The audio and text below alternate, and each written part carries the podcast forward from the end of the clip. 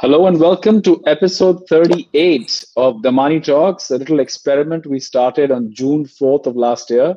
Is now 38 episodes in, and we today and have a very interesting character, somebody that has, you know, uh, been at the been working with one of the top tech companies in the world, has worked in a home uh, home dining uh, startup of his own, and now is working for one of the largest food companies in the world and he's i mean he's seen it done it and every everywhere in between. So without further ado i welcome munaf patel. Sorry munaf kapadia. My bad my bad. Why i was also drinking maybe. Patel. You, you'd be surprised. Munaf you'd be surprised the number of times that happens. Yeah. but anyways I, I think th- uh, just letting you know that this slip of tongue will, will pretty much tell you a lot about the conversation that's about to happen. So munaf welcome welcome to the show Thank you so much, uh, AD. It's it's really exciting to be here. I'm we're super excited to have you on board, and you know, as we discussed pre-episode, there is so much to discuss, so much to to go over, Munaf, that uh, I'm going to take maybe a minute, give you a minute to introduce yourself, and then we'll get into your journey. So please go ahead and you know let the audience know. I know everybody knows who T- what TBK is, but I think the man behind TBK needs to be introduced. Thanks. So, uh, guys, I'm Munaf Kapadia. I like to call myself the self-designated chief eating officer at the Bohri Kitchen. Uh, like AD said, I have uh, worn many hats. Uh, I like to think of myself as a salesman. Uh, so my career started with me selling chewing gum for Wrigley's, uh, and then eventually I joined Google and I started selling advertising. Uh, and then I started the Bohri Kitchen and I started selling samosas, and now I am at McDonald's selling burgers.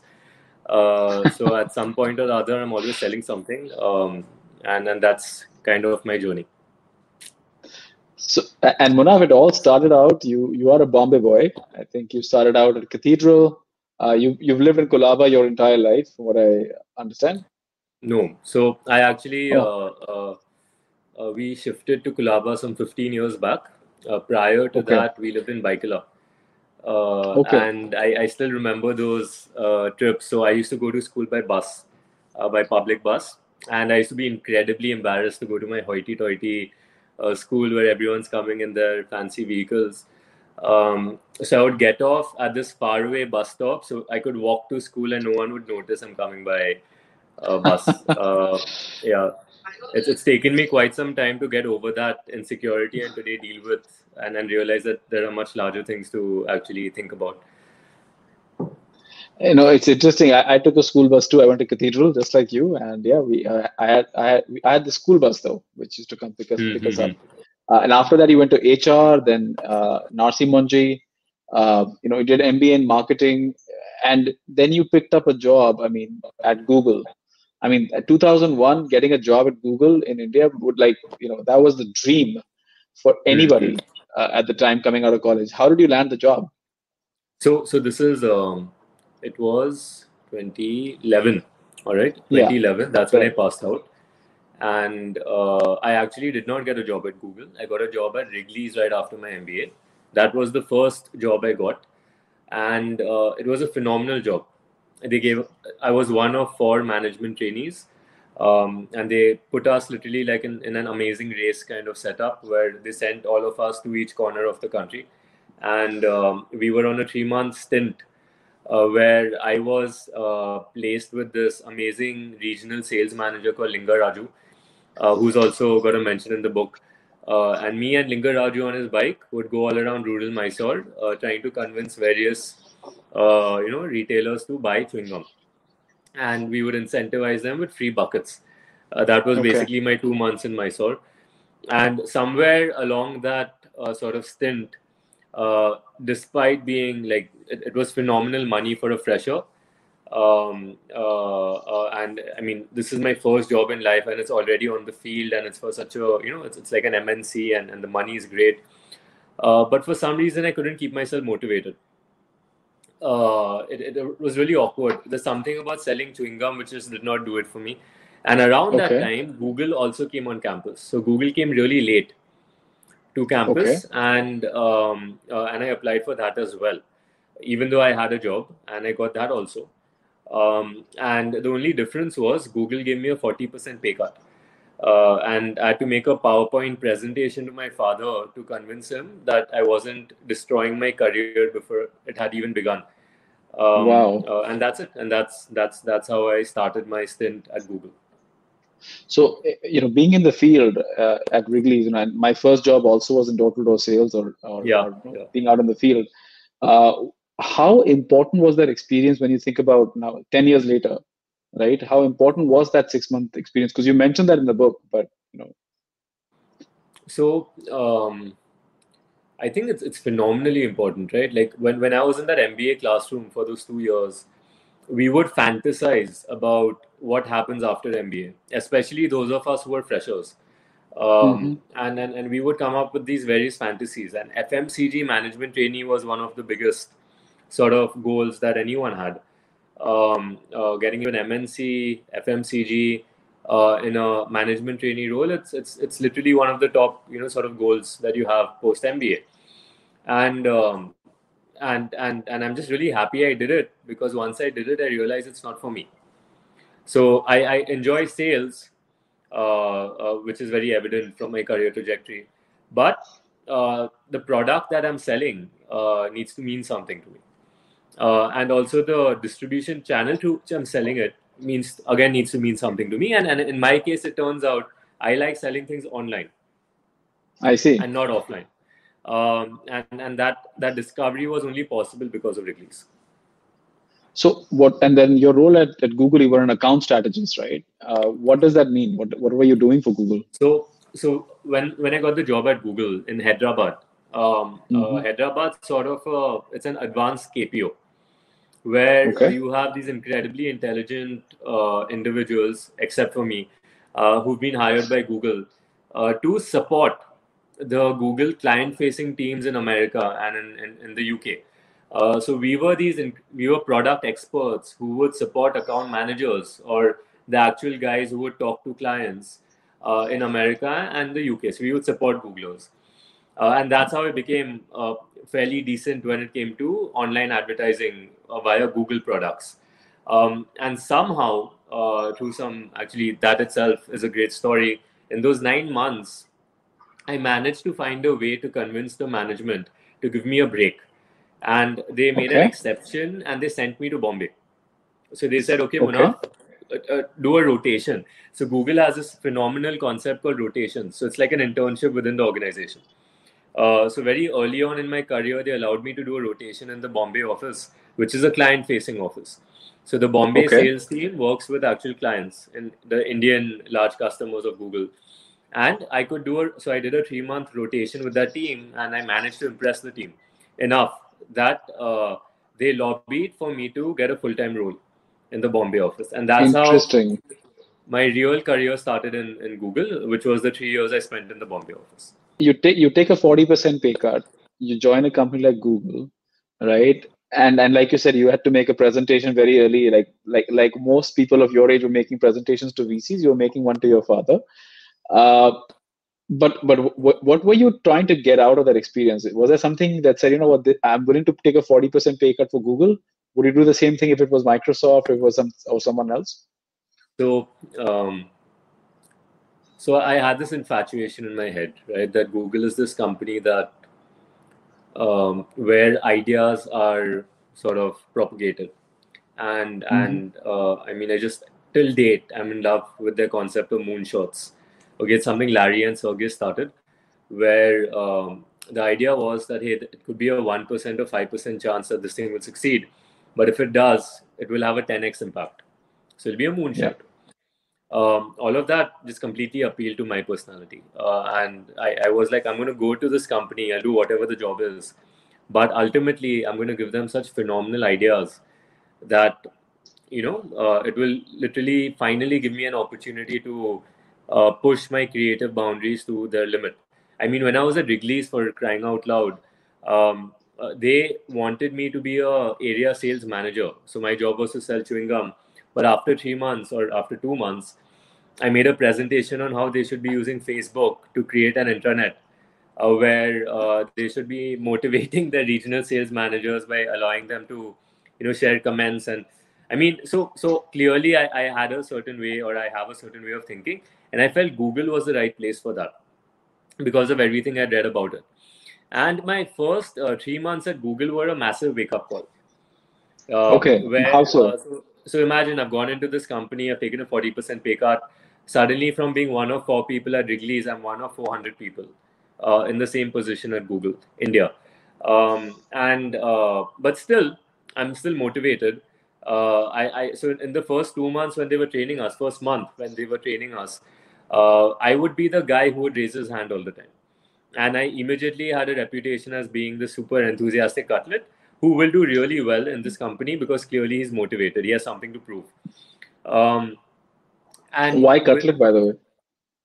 Uh, why not? They, they, know your mother. Your huh? Like uh, they know your mother is a good cook. it's, it's it's actually possible. Maybe it's it's it's uh, it's inside my head because of the Russian cutlets that we said. Um, okay. Uh, so so everyone thought I was that guy, and I thought I was that guy uh, to the extent that I would work. So I, I'm in the chillest office in the world. All right, with with a gym, with a lunch service, with a cab service, with it's like a college campus in Hyderabad, and I'm I'm working till two a.m. There's no one in office. Like I'm alone till two a.m. and I'm working in office. I was that guy because I wanted to prove something. I was sending ideas to Larry Page and Sergey Brin, and obviously no one was responding. I was telling them that, hey guys, you need to have an alarm on Google Maps. So when you reach your destination, your phone should ring. You know, for some in my head, these were like earth-shattering ideas, and I was the guy who had to tell them about these ideas. My first appraisal in Google after three months, my first three months, was Munaf. If you don't get your act straight, we are going to have to let you go. Oh wow! yeah. So I am the guy who everyone thinks is killing it. I am the guy who's working his ass off compared to other people. Um, and I am the only one in my batch who was told that Munaf, you've done phenomenally badly. The Excel sheets that we actually hired you to make, you're not making them well. Uh, and while we appreciate your enthusiasm and so on and so forth, you first need to do your core job. And once you get True. that out of the way, please do all of these other things. We we love that about you, but first get your Excel sheets right. Uh, so that was my first sort of corporate lesson and uh, the good thing I did is I learned it fast. So within six months from that lesson, I I gamed the system. I cracked it. I understood what I had to do. I understood what was expected from me. I overachieved to the extent that the organization then gave me an opportunity to further a uh, move. And when I finally went to Bombay and one and a half year of actually selling directly to clients, um, I reached the stage in my career where it would barely take me half my work time to do my job that I was hired to do. So I started officially doing other projects in the company. Uh, so okay. after two years of slogging, I had earned a place within Google where they would bless my efforts to create other projects. So I created something called Idea Factory, where we would aggregate ideas from Googlers. I created something called NGO Consultants, where we would uh, voluntary Google uh, vol- Google volunteers would help NGOs with their online advertising uh, and and and that's kind of how my creativity kept on just it, it had an opportunity to grow. Four years into google you're doing well. Things are going you know on the right track. You've got a job that most people would give an arm and a leg for. And then you decided that you know what i, I think my journey at google is interesting but i'm going to do something even more interesting which is is, is uh, i'm going to i'm going to promote my mother's cooking right uh, what was that? What was that moment? Why uh, why the sudden and massive shift? So uh, uh, first of all, I never even dreamt of quitting Google. That was never the intention. Uh, very few people realize this. I I wasn't that so. You know, typically whenever I give talks in these colleges and so on and so forth, the audience will react in either of two ways. Okay, one part of the audience will be like, "Wow, Munaf, you know, you're a hero you you did this mm. courageous thing to empower your mother and take her food and put it on the world map and you quit your dream job for it and the second part of the audience will be like wow this guy is incredibly stupid uh, to pursue something he knows nothing about and, and give up a career in google he, he clearly took it for granted uh, the, the reality is it's neither of the two okay mm. what hmm. simply happened is one fine day my super boss uh, vikas agnihotri who uh, has is, is one of our biggest uh, endorsers of the book um, he one day called me in one of the meeting rooms and he said, Munaf, sit down. And what's up? You know, what's happening in life? What are you planning on doing? what what are your career goals and i and i told him because like you already know uh, i'm now like i feel that i've exhausted my time in bombay google bombay now i want to go abroad and i want to see what else is out there in the google universe i don't want to leave google at all i love the company but i need something else to do and and, and that was my career plan uh, and, and then Vikas surprised me by asking me, but what about the Bohri kitchen? And I was like, wait, what? You've heard of it? He's like, yeah, I, I randomly read an article about TBK in the Jetwings magazine, you know, when Jet Airways was yeah. around. Um, and I was like, okay, wow, all right. And and then he said that, uh, but Munaf, aren't you worried that if you go abroad, you know, TBK will have to wrap up? And, and I'm like, yeah, so big deal. Like, it's just a fun thing I'm doing with my parents. And and he said that, but you do realize what you've created, right? It's not easy to get the press coverage that you've got and to create the curiosity that you've created and and then he gave me this really cool um, uh, philosophy that I apply till date, and I literally narrated to everyone and anyone who will listen to me. Um, he taught me about the five-year lens. All right, so he said that Munaf, you can either look at life from a one-year lens or a five-year lens. Okay, a one-year okay. lens means that you quit Google today, and um, uh, one year later, uh, you you know you come back uh, you you decide that the Bohri kitchen has not worked, it's a complete failure. One year later, you you get a job again. Either you get a job at Google or you get a job at Facebook or wherever else. In a five-year time frame, you would have forgotten that you actually gave up one year of your life, because that's how things average out. Especially if you're a hardworking guy, because you you pace up, it automatically averages out, and you you get back to uh, the career graph that you were supposed to be. The one one year gap does nothing to your life. But now imagine that one year later you don't come back you stay at the Bohri kitchen two years later you stay mm. three years four years five years you manage to stay at tbk what that will do for your life in terms of experience in terms of confidence in terms of opportunities um, will be priceless and uh, if and when you decide to come back into the career sort of and into the corporate world after that you will come back with a very different uh, sort of bent of mind than you have today. And and that just Makes made sense. too much sense to me. Yeah. And also it helped that the calculated risk i was taking i could take it because i did not have any significant financial liabilities at that stage in my life. So everything clicked. The only box left is do i have the courage to do it? Uh, do i have the courage to face my parents? You know do i have the courage to face myself and actually take this radical decision which everyone will stare at me you know when i take it um, and, and and I just did it. I, I, I kind of ripped the band-aid.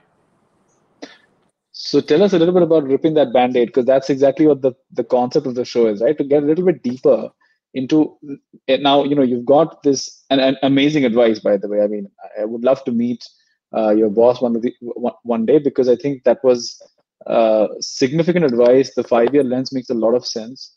Uh, and and you know obviously the, the experience you did have and interesting it was five years right before before you took up in exactly, but, uh, yeah, yeah. yeah it's it's serendipitous right in, in a way but uh,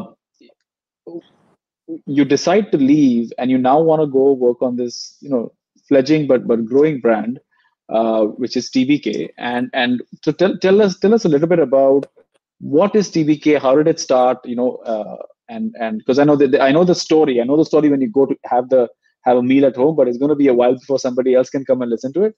But what's the story that that, that uh, behind starting this uh, starting the brand? So again, not not too many people know this, but um, the first so so the Bohri Kitchen started simply because I had a fight with my mom. All right, one fine day I was sitting at home watching TV. She came in, she changed the channel. It led to an argument, and and ultimately led to an idea which both of us liked, which is how can we work together to, to create something which he will enjoy doing uh, and which mm. will basically give me more time with the tv and uh, and, and we yeah and, and we decided that uh, she's a phenomenal cook and we we have access to cuisine which not many other people have access to. And i can experiment with my social media prowess which was zero at that point in time uh, and then let's see where that takes us. And it was a fun idea. Call five people home on a Saturday, Sunday, see if they're willing to pay 500 rupees, and just see how it goes. Uh, lie to my father for a month, uh, uh and just do it. Uh, and um, lie to your father how? Not telling him why people are coming home. So, so when we first uh, just bounced the idea across my dad, he said no. He said, "What's wrong with you? You call how many ever people you want. I don't mind, but don't charge them money." to eat food at your house. Hmm.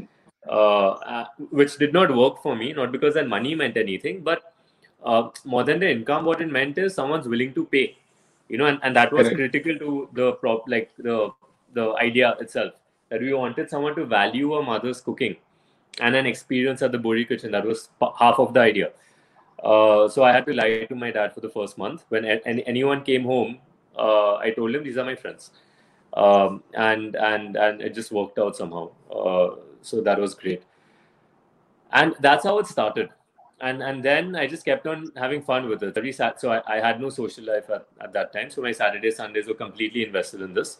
Um, I would experiment with different communication, with different copies. I would spam people shamelessly. I would call up random people, and before you knew it, my sense of humor and the way I was projecting the bohri Kitchen as a brand, it went viral.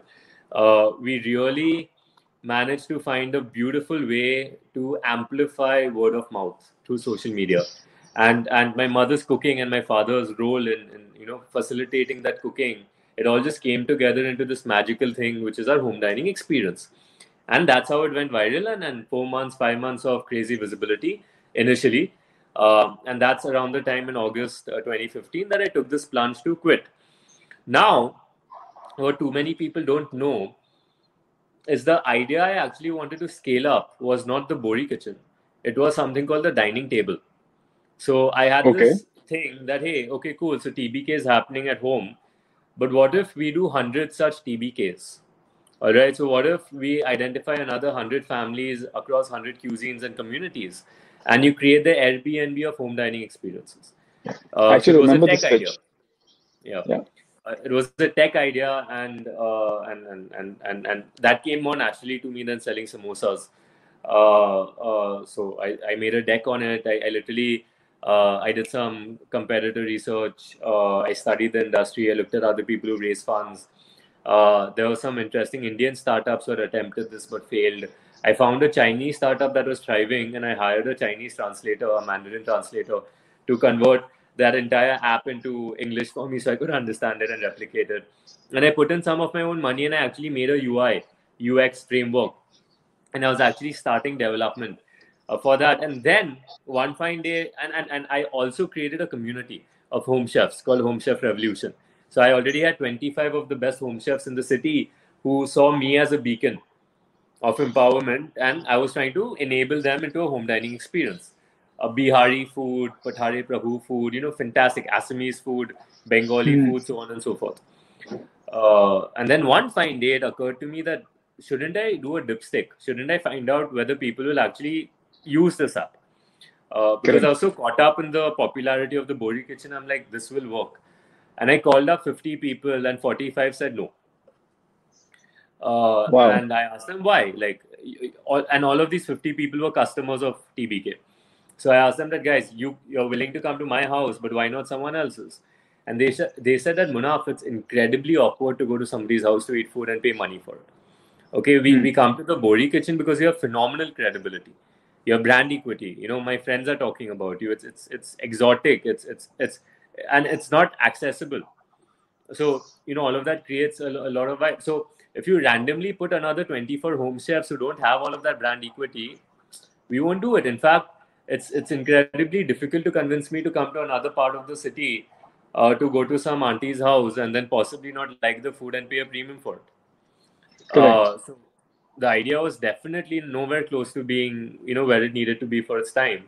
Uh, and I wrapped it up, and around that time, TBK was exploding, and it it, it, it it clearly had a phenomenal future ahead. And I said that hey, let's do what's right under my nose, and I put more energy and effort out there, and eventually that led uh, me to this journey that I've been on.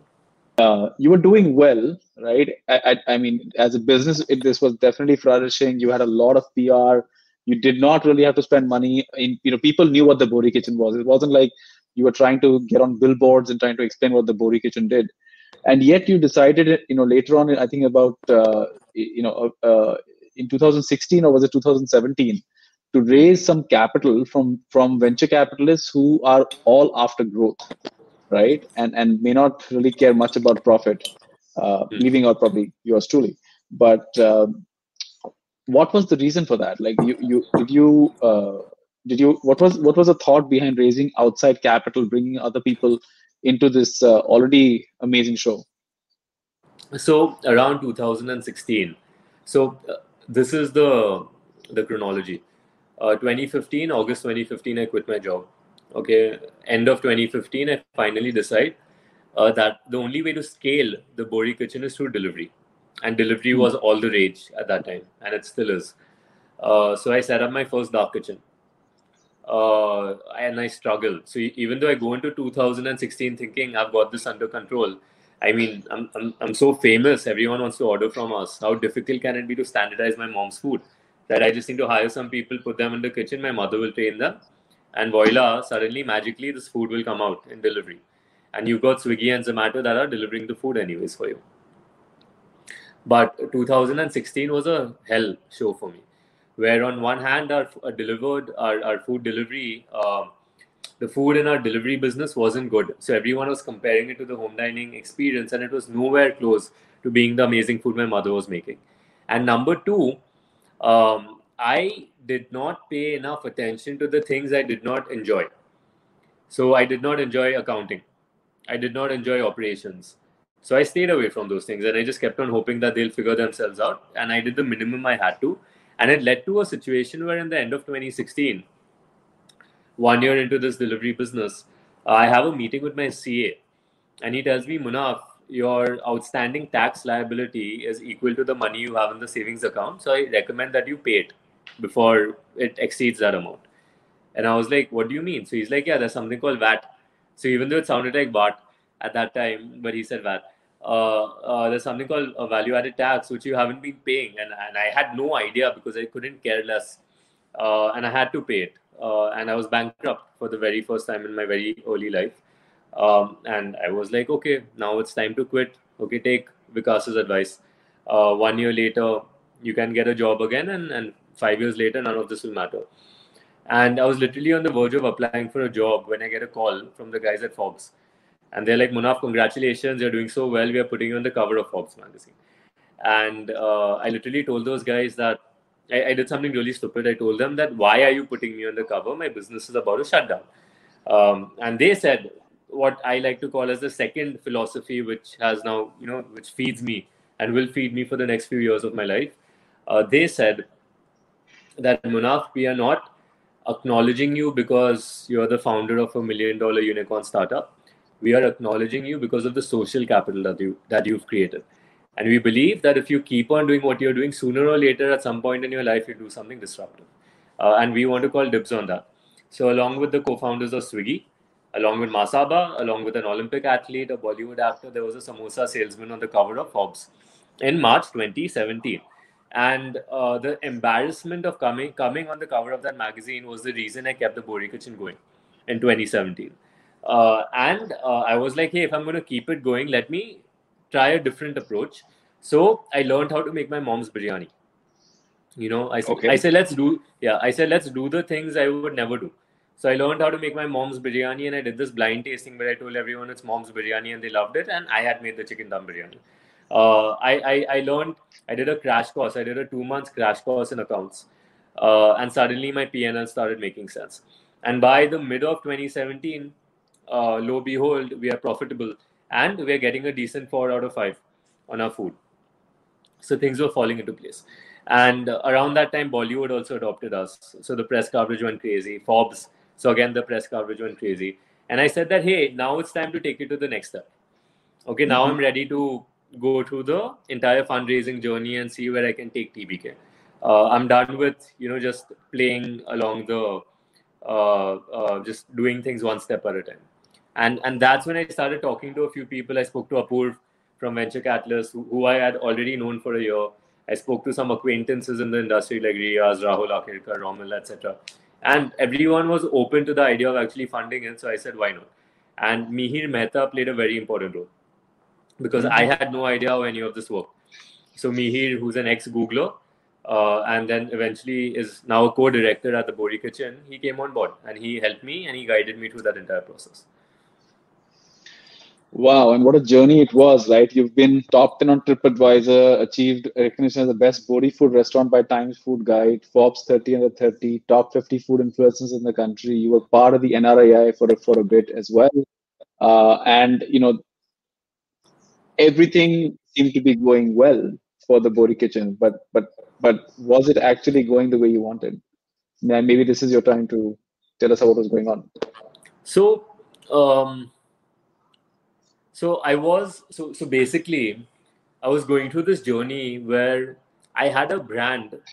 So actually, Ranveer Brar put it really well, and it's it's it's, it's a chapter in the book called "When Ranveer Brar Compared the Bohri Kitchen to a Bicycle." Uh, so he compared us to a bicycle, and he said that Munaf, you have two pedals.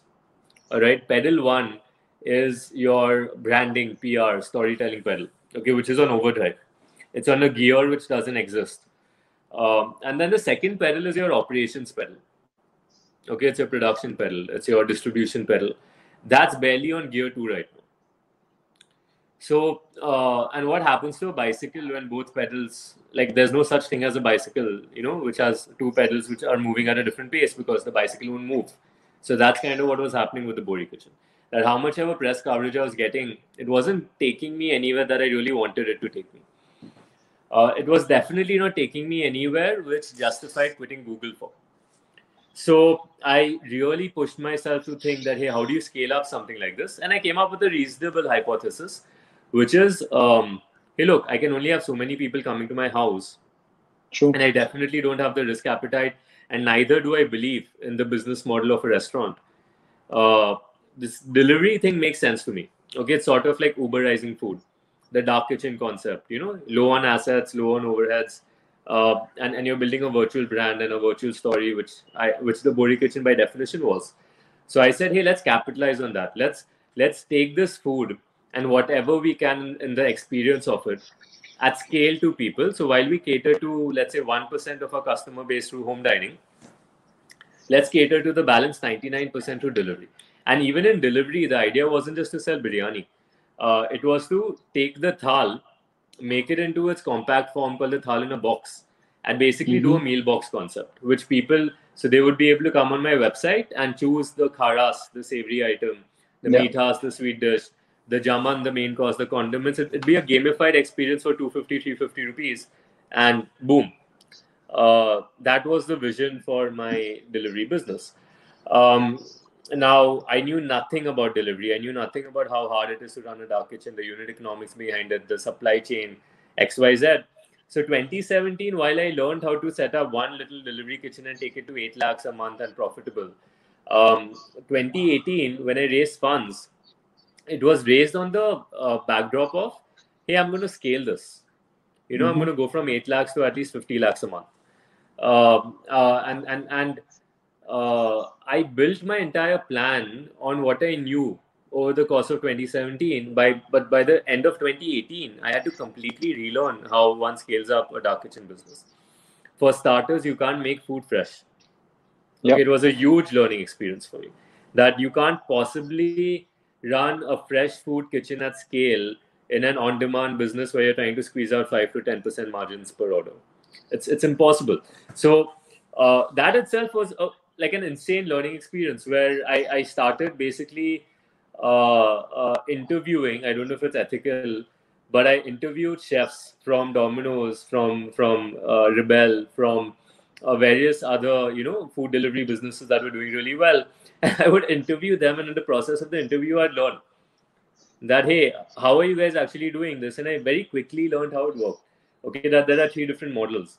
Okay, the one which made sense for me was sort of a hub and spoke model okay there are different kind of uh, food technologies that you can use you can go retort you can go frozen or you can go you know xyz and then identify the vendors who supply to the biggest uh, food businesses out there and i shamelessly went to them. And i said look i run the bohri kitchen. I do 8 lakhs a month but i'm on the cover of forbes. Do you want to be part of the story? And they all said yes. And they all said okay Munaf, for a year year and a half we'll support you. Let's see where this goes. Um, and and and literally in those six to nine months, uh, it, it, must have been one of the most difficult periods in my life for me because I'm learning something which did not come naturally to me, operations. Uh, but I did. I learned it uh, with the help of everyone around me, and uh, I literally did a mini PhD in how to set up a dark kitchen at scale. And while learning, I set it up, uh, uh, which is also one of the reasons why we burnt our hands quite mm-hmm. a bit.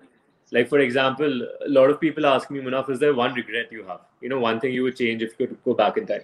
I would change nothing but one thing, which is I wish I had spent more on my first kitchen. Okay, that was the spent in what mistake I made. So uh, when I raised funds, uh, Ari, I, I, I was a first time, you know, uh, founder who raised money for the very first time in his life. Um, and the way I've been raised, I can't spend money. I'm frugal. Hmm. You know, so so even though this was investor money, it was angel, you know, seed funding with a very clear objective of spending it fast and you know scaling your business. Uh, for me, it was like my father's money. And hmm. uh, uh, the minute I got it, I was like, "Hey, should I be putting it in a fixed deposit?" That was like the first thought in my head. Uh, so, so when I started setting up the first kitchen, I was doing stupid things like trying to find secondhand equipment. Um, uh, when I should have gone for a kitchen that cost me a lakh a month, I was settling for a kitchen which cost me fifty thousand rupees a month. You know, and all of that led to a very weak foundation for my uh, delivery business and that massively slowed down our, our entire growth path. So those six months were brought down to two months. And in those two months, if I set up a one lakh rupee a month kitchen, it would have had a significant ramification on everything that happened after that in terms mm-hmm. of hmm. the way the business was built. Um, so that's the one thing I would change if I had to change anything. And that might have led to a situation where uh, around the time we went broke again uh, in, in 2020, uh, I might have been profitable uh, if I had sorted out some of those foundational things. So five years later, I remember the I remember the email in 2020, and I know it must have been a very difficult one for you to write. You you you know and and you know would love to understand what what, what happened and and then there was a renaissance. I think I think that's a very important. I, I, we talked about this pre-episode that I think this is going to be the most important takeaway, which is you know the the hard stop, the renaissance, and what's happening and what you've learned from that. Maybe you could just take us through that, uh, and then we'll talk about a little bit about your book as well. So uh, uh, around March 2022, very big things happened in my life. All right, first of all, the pandemic hit us, the lockdown hit us, and it was a body blow for me and the business. Uh, uh, and uh, why was it a body blow? Because in the first two months, there was a lot of uncertainty around COVID, around even food delivery. Does does the virus spread with packaging?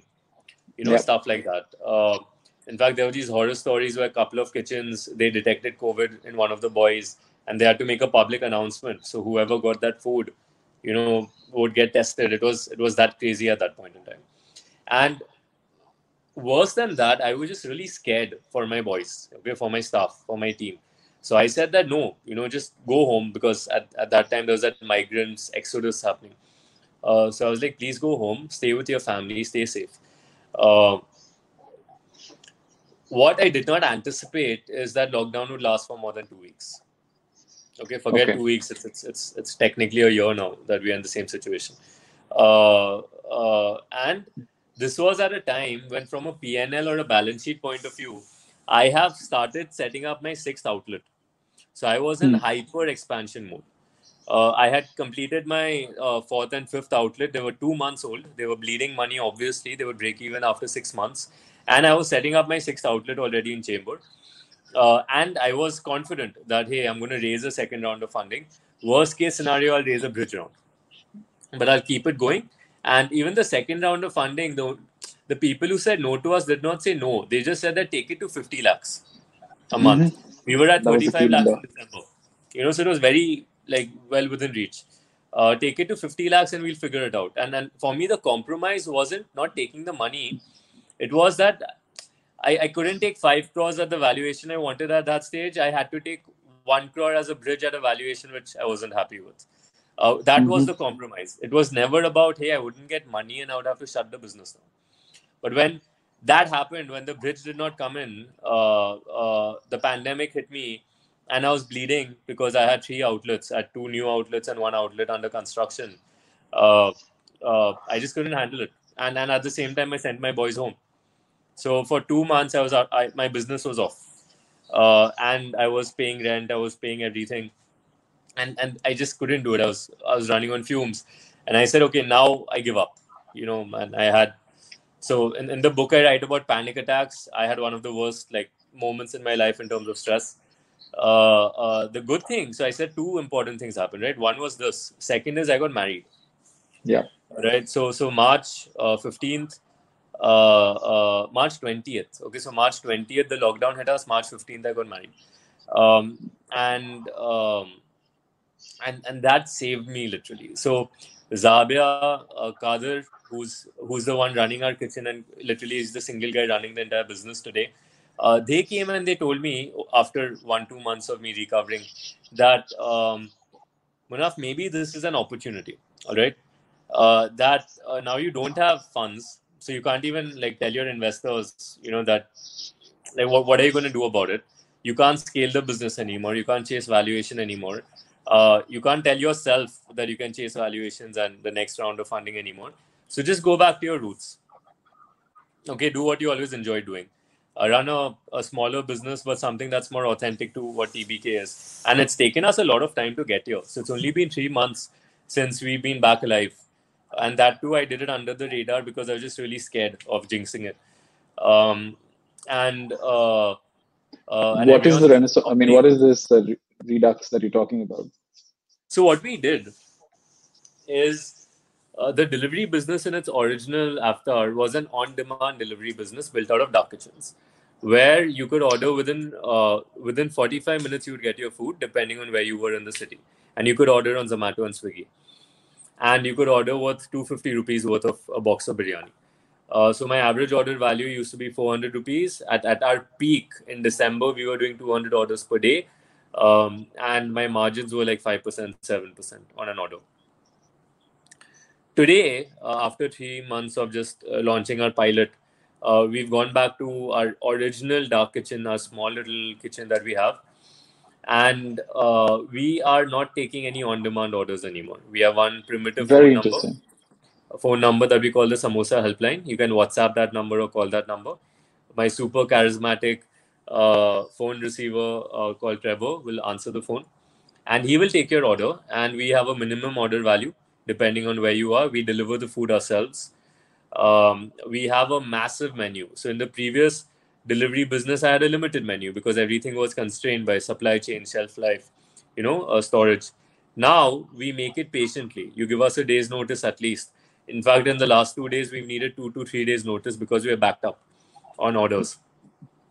So the team actually gets to express its creativity. Kadir, for the first time, gets to enjoy himself because he's like, "Cool, I will make this for you." You know, he gets to mm. say that to a customer. The only rule is we will not make Chinese food. We will only make Bohri food. That's the only condition. And uh, it's immediately led to results. Like we are profitable, 15, 18% margins per, per you know, uh, sale um, uh, and and and what's worked for us i think really well is this hits our target audience where it exists where it actually exists so we talked about this yesterday. Business, yeah hmm. in the previous delivery model i was creating a target audience that we never had you yeah. know out here i'm just going back to the guys who already knew about us and cared about us so as long as and, and that's the only condition i've given kadir i'm like don't chase sales just make sure your rating is 4.5 plus and track frequency and track retention. Track how many times is the guy ordering again within a month and how many times does he come back to you in the next month. If you're getting these what, metrics right, why why did you use those two metrics as the two metrics as the two KRAs to track? So I'm basically asking him to track stickiness, right? So how do you track mm-hmm. stickiness? How do you track uh, customer feedback? One is you ask the customer for feedback. That's the easiest thing to do, and and that KRA or KPI is 4.5 out of 5. Okay, currently we're trending at 4.5, which I think is phenomenal. The second way to track stickiness is does the guy actually come back and order? Now, does he come back and order within the month? Or does he come back and order in the next month? Or does he not come back and order? So, in this case, I am still figuring out are we the kind of brand where a customer comes back within the same month? Or does he come back the next month? As long as we are either of the two, you know, as long as the retention is 40%, which means 40% of the customers who ordered in the previous month are coming back. Product market uh, And uh, yeah, which is great. And as yeah. long as we are like a 1.2 even, which means the guy ordered once in the month he and 20% ordered again in the same month these are great um, yep. metrics and as long as you're doing this that means you're doing it right and customers will keep on coming back to you and uh, and right now the only goal i have is this and being profitable we'll do this for six months we will have enough profits to move into a better kitchen that's how we're taking it the next the next part of the show it's, it's going to be a quick 10 questions i'm going to ask you. Uh, and it's it's called the rapid fire round. Whatever first comes to mind just go ahead and say it blurt it out. And uh, and meanwhile if there's any questions i know we've not had any time for audience questions today but if there's anybody who wants to ask any questions we'll be happy to take them at the end if you have a couple of minutes. So munaf are you ready? And yep. not patel this is Sam kapadia uh, first question, and this is a very interesting question because you're in the business. Elon Musk, Jeff Bezos, Bill Gates, and Donald Trump are coming for the Bohri Kitchen dinner. What is the plan?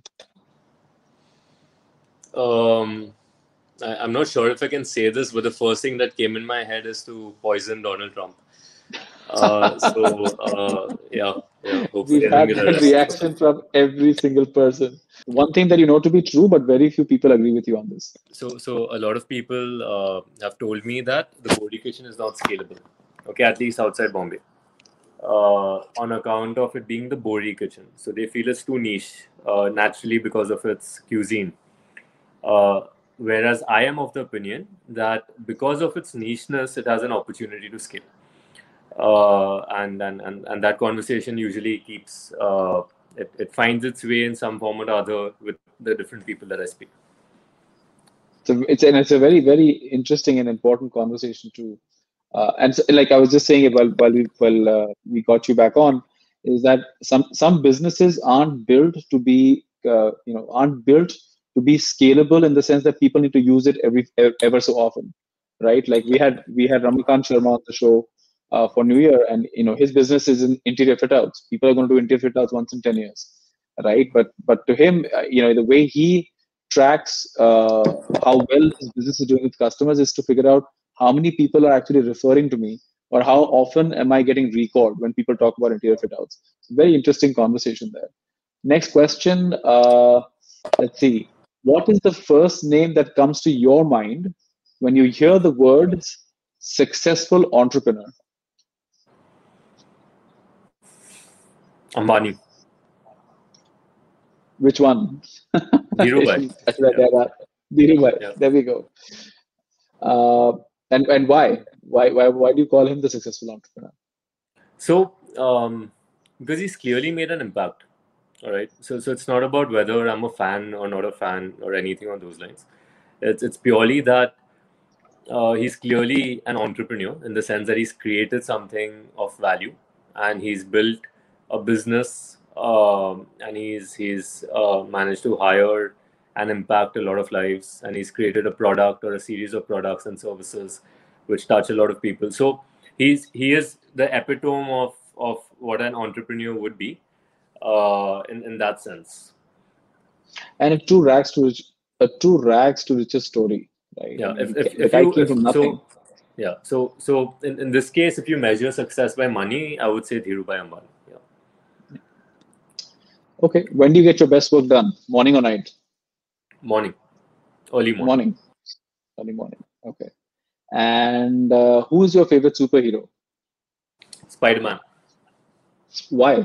Oh, that's a that's a new one, by the way. Iron Man has been the has been like the clear favorite, but uh, why Spider Man? Huge Spider Man fan. In fact, I'm playing the game on the PlayStation right now. Um, I, I I don't know why. I, I think it's it's because it's an underdog story. All right, it's, it's, mm. it's about this. It's a young college kid who uh, has a significant. So in fact, I've used the Spider-Man story in the book, um, where I've said that.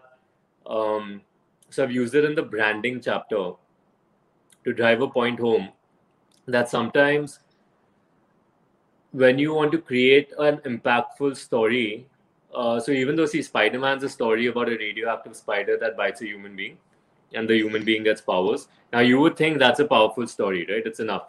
Yeah. But what really makes the story powerful is what happens to his uncle. And, and and his uncle dies trying to save somebody. I, I think it was a bank robbery or something. Yeah. I don't recall. and and he goes to his uncle and his uncle leaves him some last words that with great power comes great responsibility that relatability of that situation like i mean imagine radioactive spider makes a human being super powerful is not relatable but the uncle aspect is super relatable people bond they think so i, I literally use that as an analogy for the bohri kitchen where ultimately i was selling samosas and biryani but what made it relatable were my parents and the home dining experience and and the sort of very personal life that I exposed to everyone. Um, yeah. That's not the reason why I like Spider Man, but I just I, I, thought I would share that.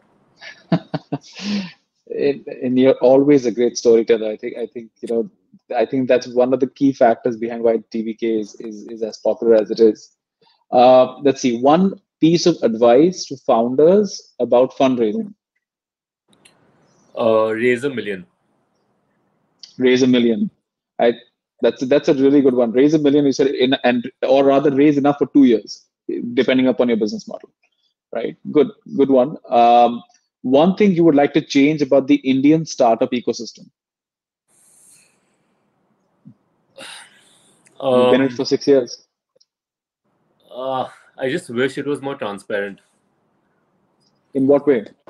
In the, in the sense that, like, see, I, I don't know. I, I, I don't know what it's like abroad okay i'm just grass is greener maybe i'm not sure but i would like to think it's a little more professional abroad uh, out here a lot of the stuff that happened for us now happened very it took me by surprise like like for example one of our investors backed out after six months you know mm-hmm. this is after I, I realized he hadn't signed the papers i just assumed he had it's it's it's all very it's almost like you know uh, while I am this uh, fancy guy who's raised funds and built a private limited company and so on and so forth, but ultimately half of what I was doing is what my father d- does with his business as a wholesaler, you know, selling mm-hmm. plastic goods and, and the struggle he has to go through.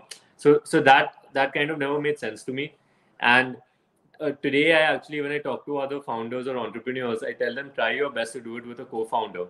So one yeah. of you can focus on fundraising because it needs unfortunately that kind of effort and energy and more so in india i mean without without talking about the ecosystem Munaf, i would say that uh, it's because it's so difficult you know india doesn't have the safe it doesn't i mean i, I know sanjay is working very hard on this uh, at 100x but it, it's still not a very clear uh, document right of how to raise a round without having to do all the hassles that we currently have to do as a vc to be able to get shares in our name right and, and you're absolutely right. It, it, the process is so long and it's so complicated, right? Despite the government doing everything it can to make it simple, it, it probably need at least one guy working on it for six months non-stop to make it go through, which is a lot of effort. So I completely agree with you on this one. We have like, to find a way so, to make it easier. So, so with me here, you know, I, I we had this discussion sometime back.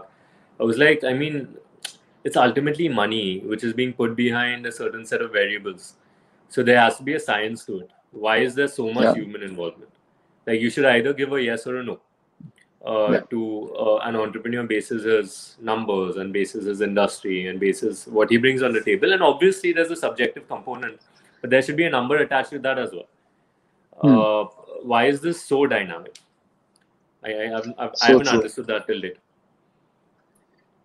two things that you would like to that you would put on your bucket list what are the two things that are on your bucket list? My bad. I read that. I read that wrong.